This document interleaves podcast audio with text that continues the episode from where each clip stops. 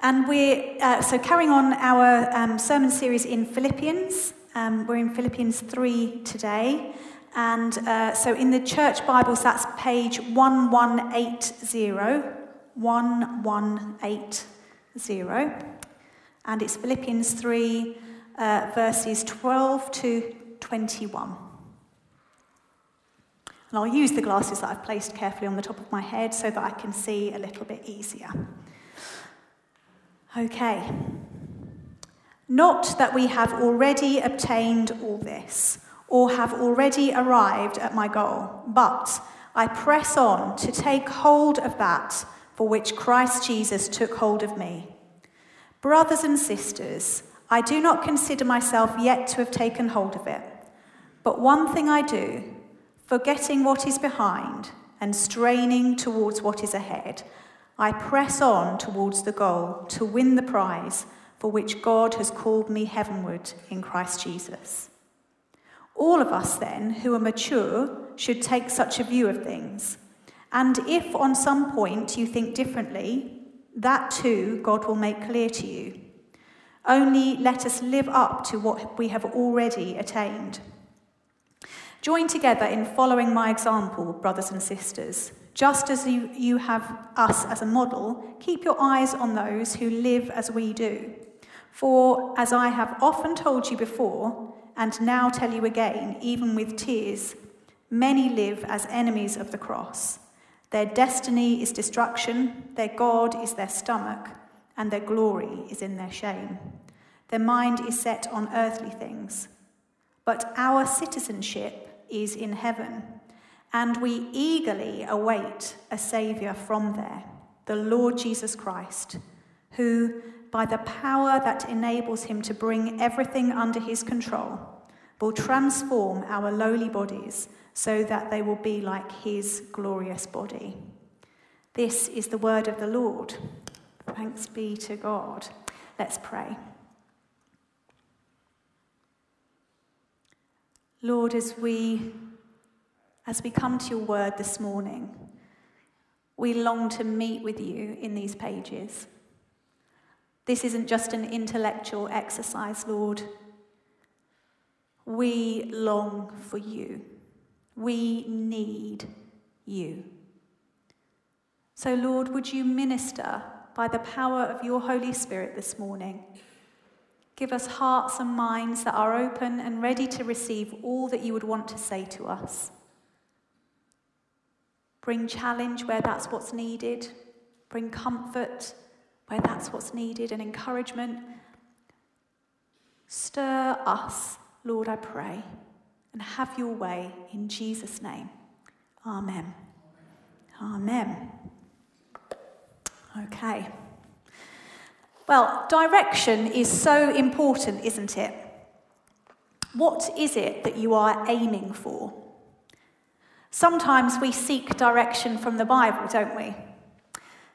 Earlier this year, I was doing, uh, I was driving, doing a journey that I wasn't familiar with, and so I had my sat nav on as I was driving, and I was also listening to a podcast, uh, well, an episode of Bible Live actually. Uh, so Mike was introducing the topic, uh, and then he said something like, "Our reading today is taken from Luke chapter one, verses forty-six to fifty-five, and it says."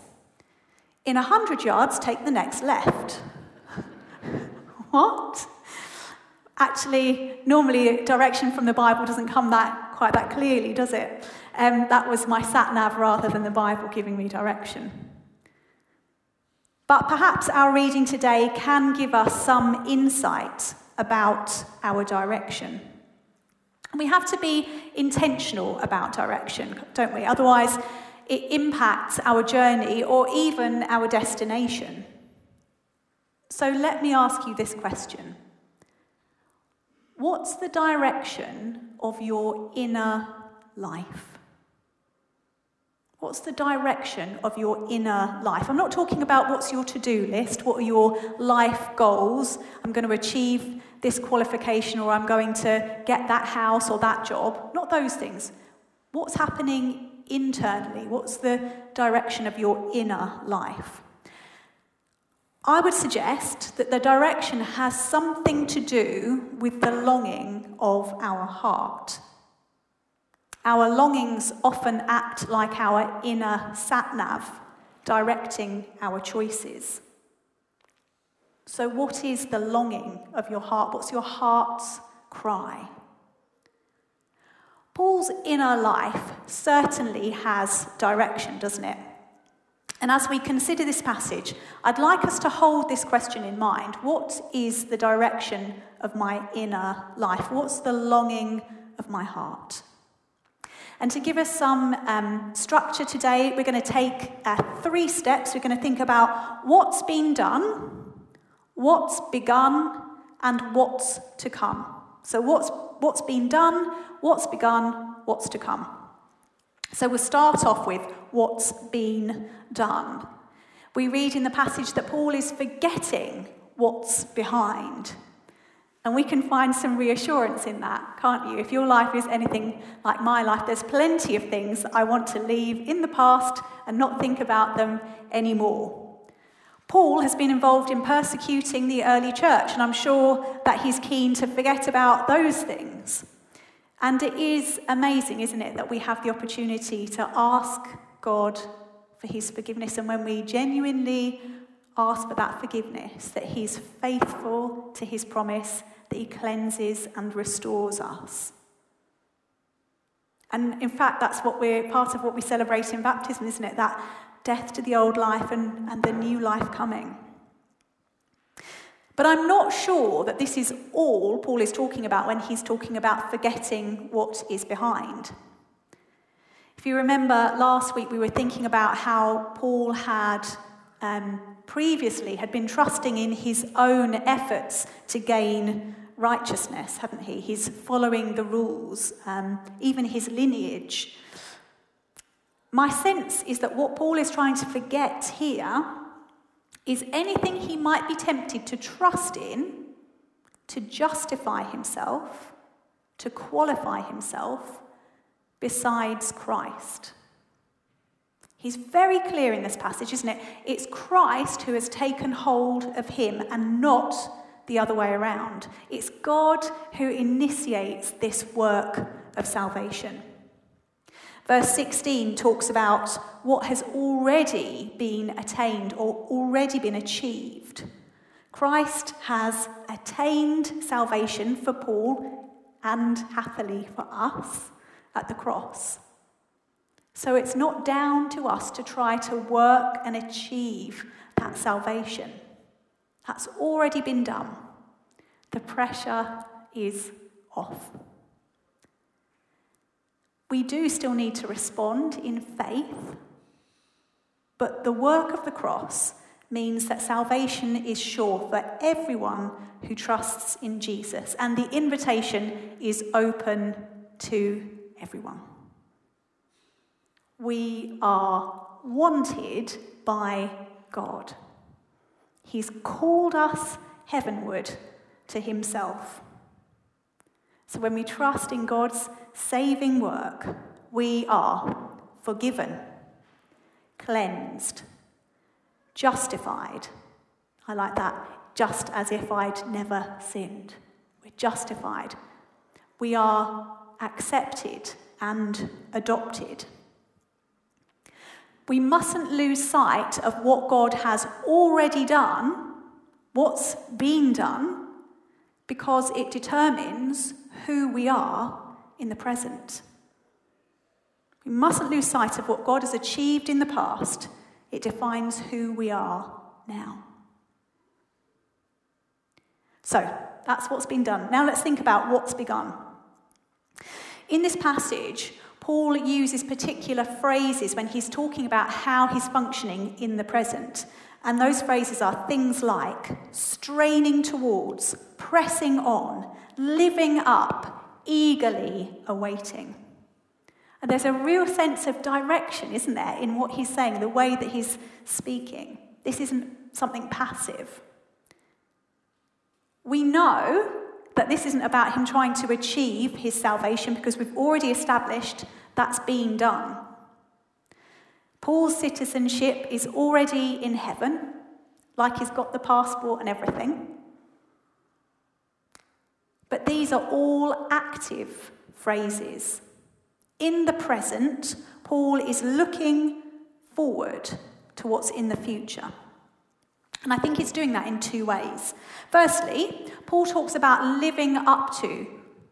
And I think what he means here is that when we place our faith in Christ, God gives us righteousness. So when he looks at us, when we're trusting in Christ, he incredibly, mind blowingly, he sees us as having the same righteousness as Christ. So that's our gift of righteousness right there. Amazing. When Paul talks about us living up to, it's trying to make our behavior, our choices, to align with what we've already been given. So to be able to think and behave in a way which is consistent with the righteousness which is already ours. So I think that's part of that active movement that Paul's talking about.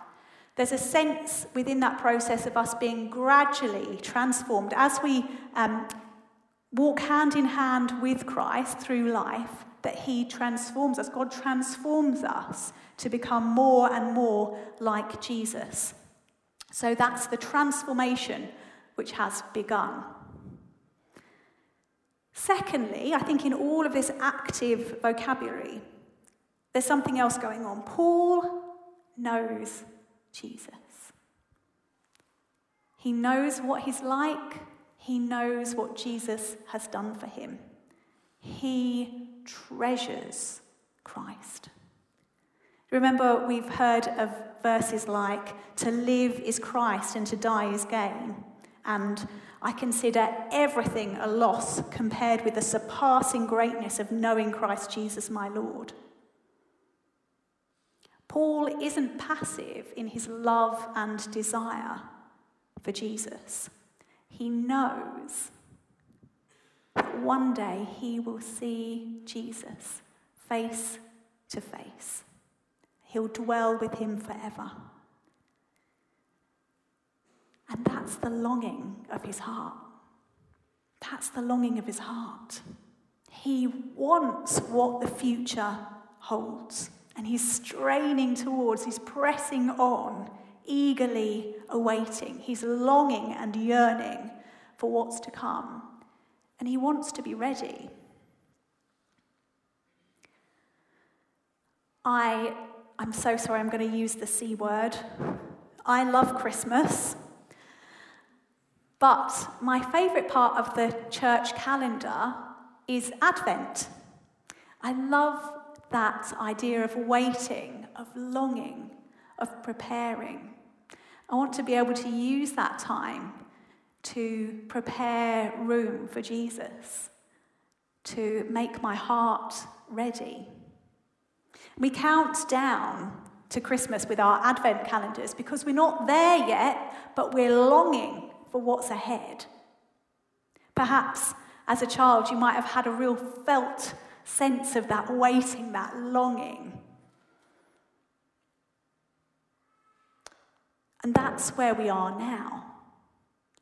We're not there yet, but we know there's something glorious ahead.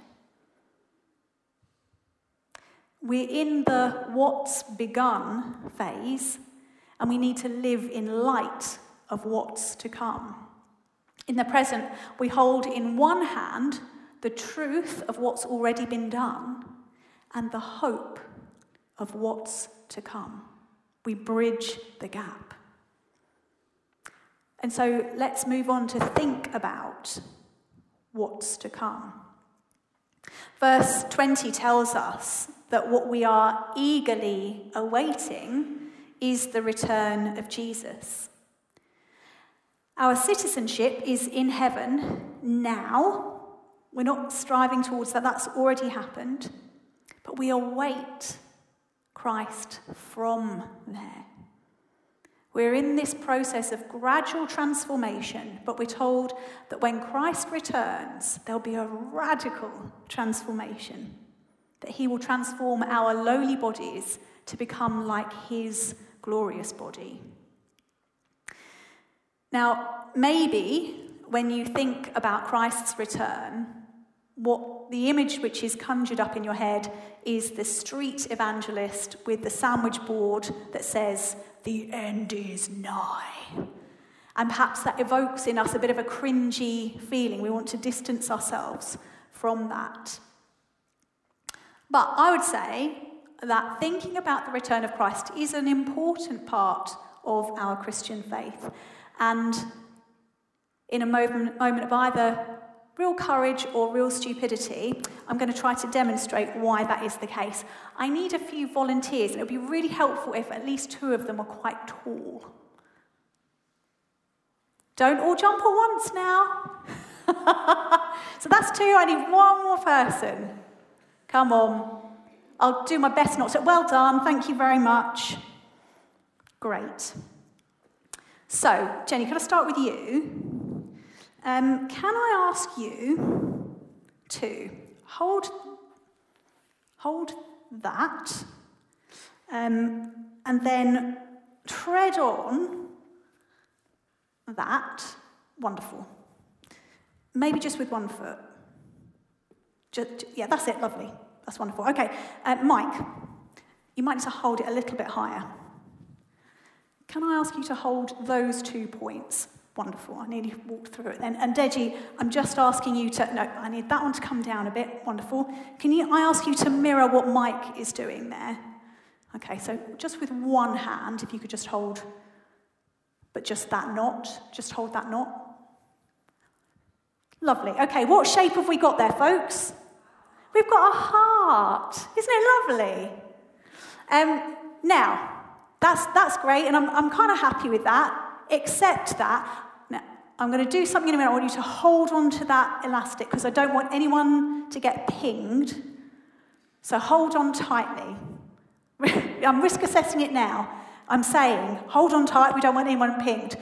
I'm happy ish with that, with that picture of, um, of a heart. Now, if we were to imagine that heart to be, say, the, the story of the Bible, so perhaps, you know, we start from here with creation and we work all the way around, um, you know, the Old Covenant and things like that. We think about then Jesus being born, living, dying, rising again, ascending into heaven. And then if we think about that, I don't really like this knot here. I'm not happy with this. So I'm going to take this out of the picture.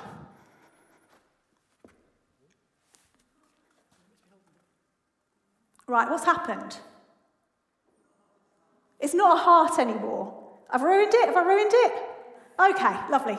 Great. Thank you very much, folks. Can you give them a round of applause? Thank you. The point is, if we remove part of the story from the picture, it changes things. If we disregard the return of Jesus, God's heart towards us doesn't look quite right because when we think about the return of Christ, we think about justice, we think about things being put right, we think about an end to suffering. So if we remove that from the picture, God's heart doesn't look quite right. And that's why we end up with all of these questions about suffering. Now, that's not to say that we should put all of our focus. So if I were to say the Christian story is all just about this, and that's Christ's heart, that doesn't look right either, does it? So it's not about placing all of our emphasis on it. It's not about trying to predict it. We don't need to get weirdy beardy about it. But we do need to know that that's our hope. Jesus might never return, while we're living on the earth. Lots of generations before, I'm sure, have thought it's going to happen while I'm alive, and it hasn't happened yet. So we're not saying that this is definitely going to happen while we're walking the earth, but we do need to know what our ultimate hope is. Does that make sense? Uh, Tom Wright says about the second coming we cannot relegate it to the margins of our thinking, our living, and our praying. If we do, we shall pull everything else out of shape. So we need to know what our future hope is. I read a story a while back about um, a Second World War female spy. And so she was about to be sent off um, into enemy territory. She'd been trained by and recruited and trained by a particular woman who also kind of waved her off as she went overseas. And as you might well imagine, life as a secret agent during the Second World War was particularly risky. So you were always looking over your shoulder. You never knew whether you could trust anyone. She probably would have seen a number of people arrested, tortured, killed. Highly, highly dangerous. At the end of the war, um, she was longing to get home, but she'd um, received a message to say she needed to await further instructions. And one day, this big, important car pulled up outside the cafe she was working in. And the woman from England who had trained her got out of the car, walked over to the agent, and said, I've come to take you home. I've come to take you home. Imagine what relief. Imagine after all of that struggle to be taken to a place of joy, of love, of reunion.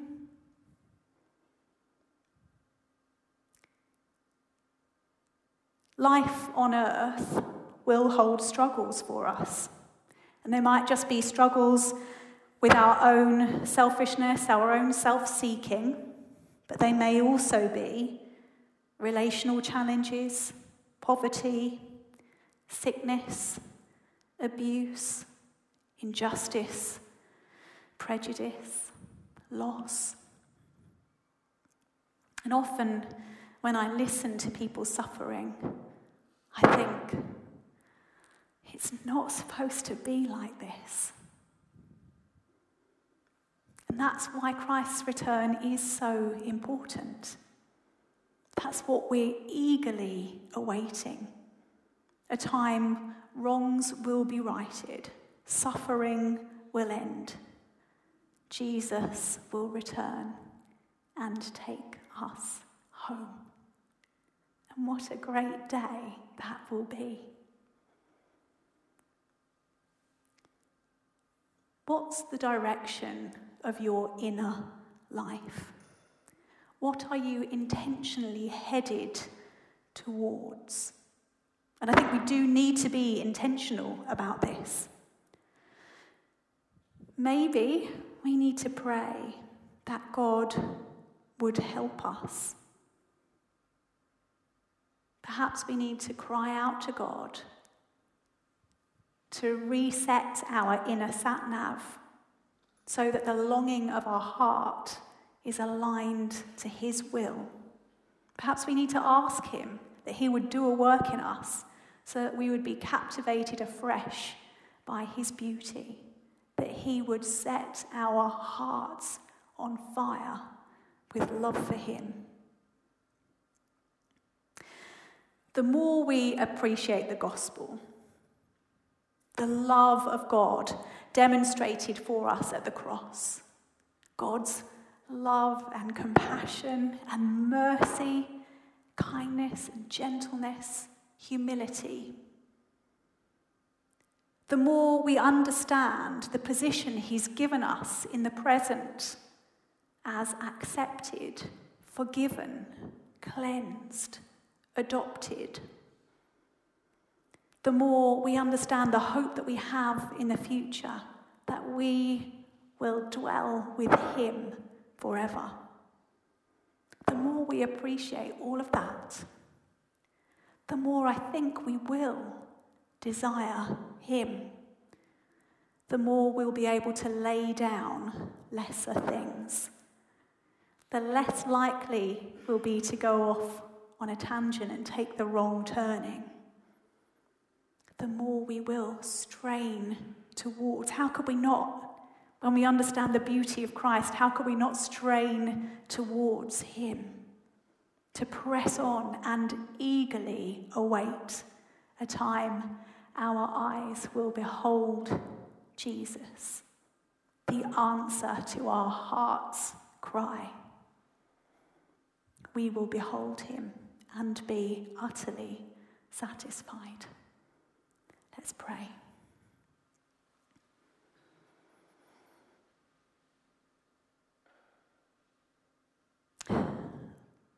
Lord, we thank you so much for what you've done for us.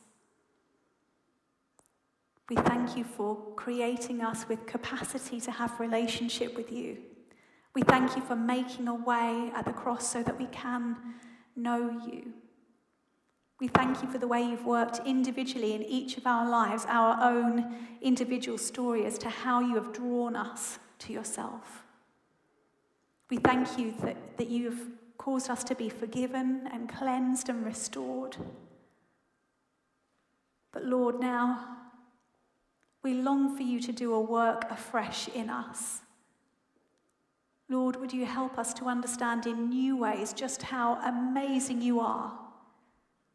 Would you give us a hunger to know you more deeply and a, a keen anticipation that one day we will spend eternity with you. And would that be our hope and our delight? Lord, do that work in us. Transform us, we pray. Reset our inner sat nav that we might long for you. In Jesus' name we pray. Amen.